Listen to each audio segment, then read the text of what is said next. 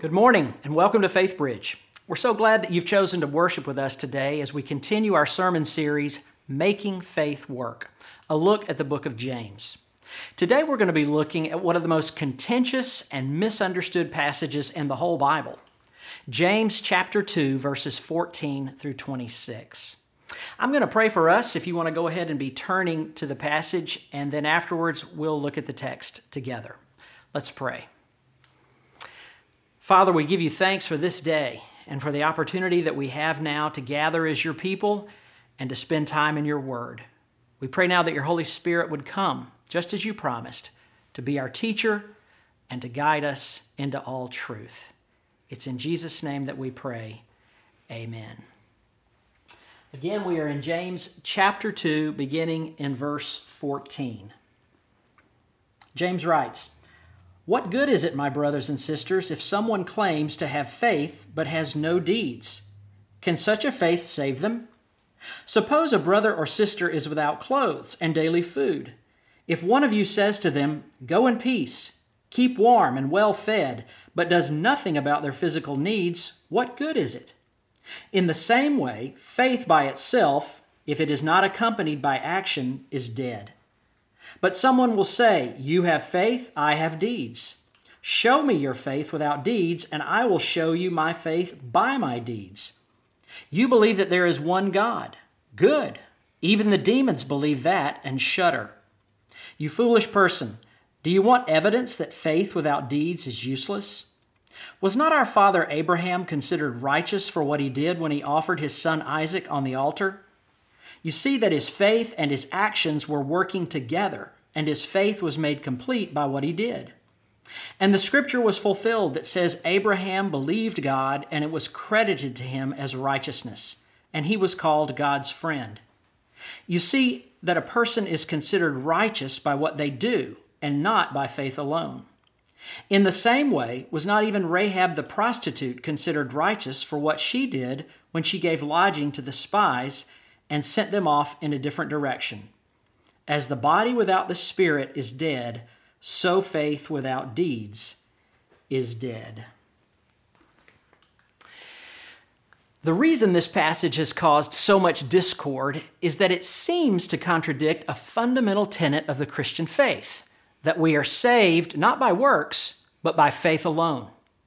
In the book of Ephesians, another book in the New Testament, the Apostle Paul summarized the essence of salvation when he wrote, For it is by grace you have been saved through faith, and this is not of yourselves, it is the gift of God, not by works, so that no one can boast.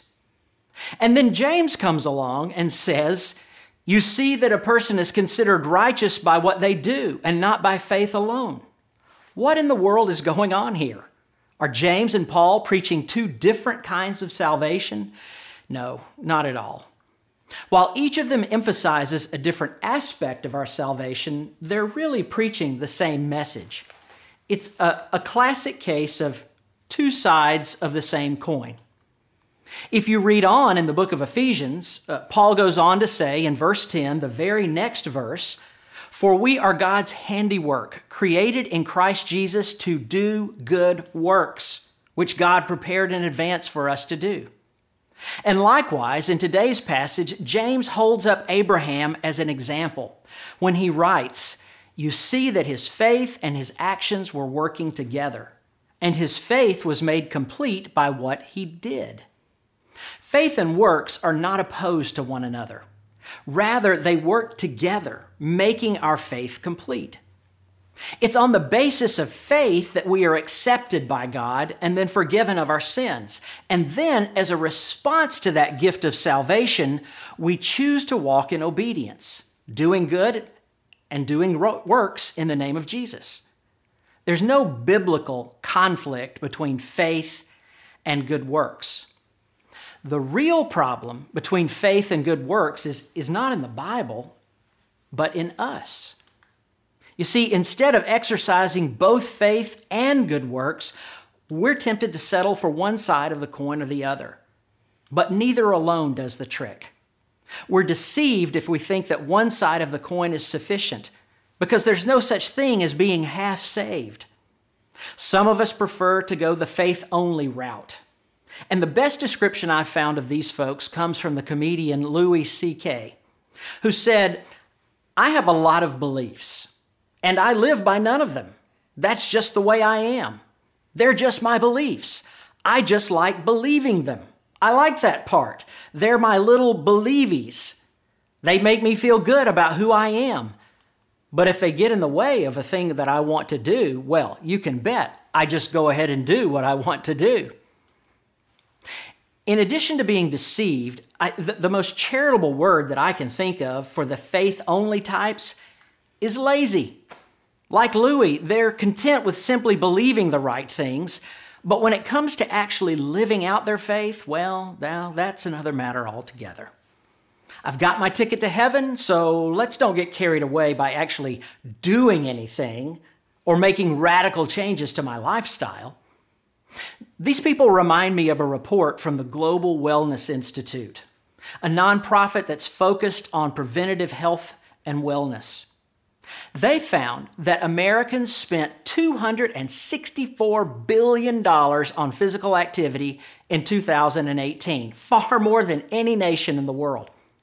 The U.S. leads the world in spending for every segment, including fitness classes at 37 billion, sports and recreation at 58 billion, apparel and footwear at 117 billion, equipment and supplies at 37 billion. And yet for all of this spending, we rank 143rd globally for actual participation in physical activity. More than 40% of Americans fail to meet the global standard of 150 minutes per week of moderate physical activity. James is clear that simply believing the right things isn't enough. Even the demons do that, he says. Instead, a life of good works should be a continual expression of gratitude and love for the matchless gift of salvation that God has given to us. As Jesus said in Matthew 5 16, let your light shine before others, that they may see your good deeds and glorify your Father in heaven. So, what counts as a good deed? Well, James point, points specifically to helping the poor. But really, anything that is done for God's glory and for the good of others qualifies. Whether it's helping out around the house, lending a hand to a coworker, serving here at Faith Bridge, providing a meal for a family with a new baby, serving on one of our outreach teams, the list is practically endless. The type of work isn't the issue, as long as your motive is to demonstrate your love for God, and the net result is that someone else is blessed. So I wonder this morning how does your Christian life match up? Have you been content to live on the faith only side of the coin? I want to challenge you to think and pray about how you can begin to give your faith expression. What good works might God be calling you to even this morning? If some of us live on the faith only side of the coin, there are others who live on the good works side. These folks are convinced that if they do all the right things and enough of the right things, then surely God will accept them. Surely God will be persuaded they have earned their salvation and handed over with gratitude for all that they have done. But this is no more effective than the faith only side of the coin. This approach represents a, a, a horrible misreading of James we're deceived into thinking that we stand or fall before God solely on the basis of our behavior.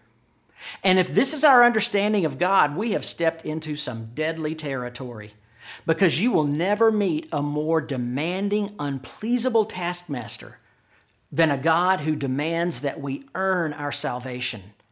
Our very best will never be good enough. Now, you might be tempted to think that only the most immature or uninformed sort of Christian would ever fall into that trap. Surely, experienced Christians know better than to go down that road, right? Wrong. It's an ever present temptation, even for the most seasoned of believers. You see, we live in a world that is based on earning. A solid, productive performance is rewarded and a poor performance is punished. There are no handouts in life, and anything that seems to be too good to be true probably is. Whether it's grades, a career, an artistic or athletic performance, relationships, we're taught from birth that nobody gets anything for free. It's a cultural norm, like the air that we breathe. It surrounds us constantly, and we can't help but take it in. It's easy to understand how and why we would transfer that cultural norm to our relationship with God. When I was in my mid 20s, I had the opportunity to spend some time with a man who had risen to the highest echelons of the corporate world. He was the CEO of one of the largest companies in the world, a company whose name you would recognize immediately. And by most measures, he was absolutely successful, fabulously wealthy. His home was unlike anything that I had ever seen, well known and widely respected not only in his industry, but in many different areas of life. He was also a committed Christian, active in his local church, and a student of the scriptures. One day we were having coffee together, and I took advantage of the moment to ask him questions about how he had done so well and what sort of advice would he give to a young man like me. And he shared several helpful insights, but then he summed it all up with a statement that caught me by surprise. He said, Dan, those who do good get good. I was surprised because, in addition to his great success, he had also known great pain. He and his wife had experienced the loss of a child. Of course, I didn't say anything aloud, but I thought to myself, do you really believe that? Those who do good get good? Because if you do, how, how do you explain that terrible tragedy? Did you do bad, so you got bad? Was your child's death a result of, of your failure?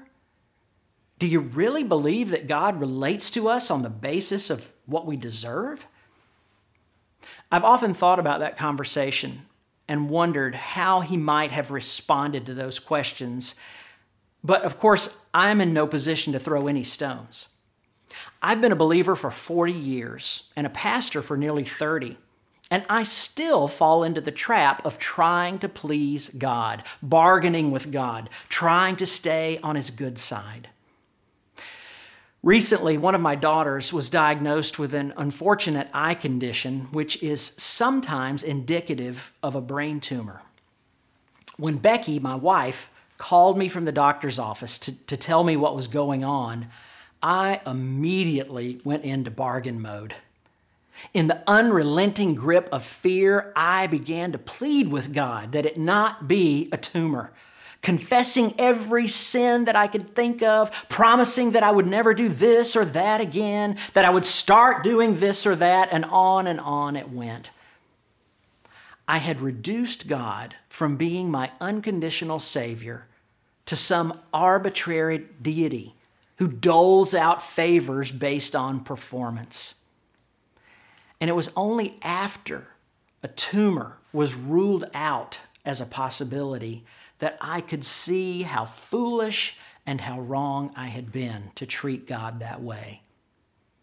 Living on the good works side of the coin is a dangerous place to be because our best will never be good enough.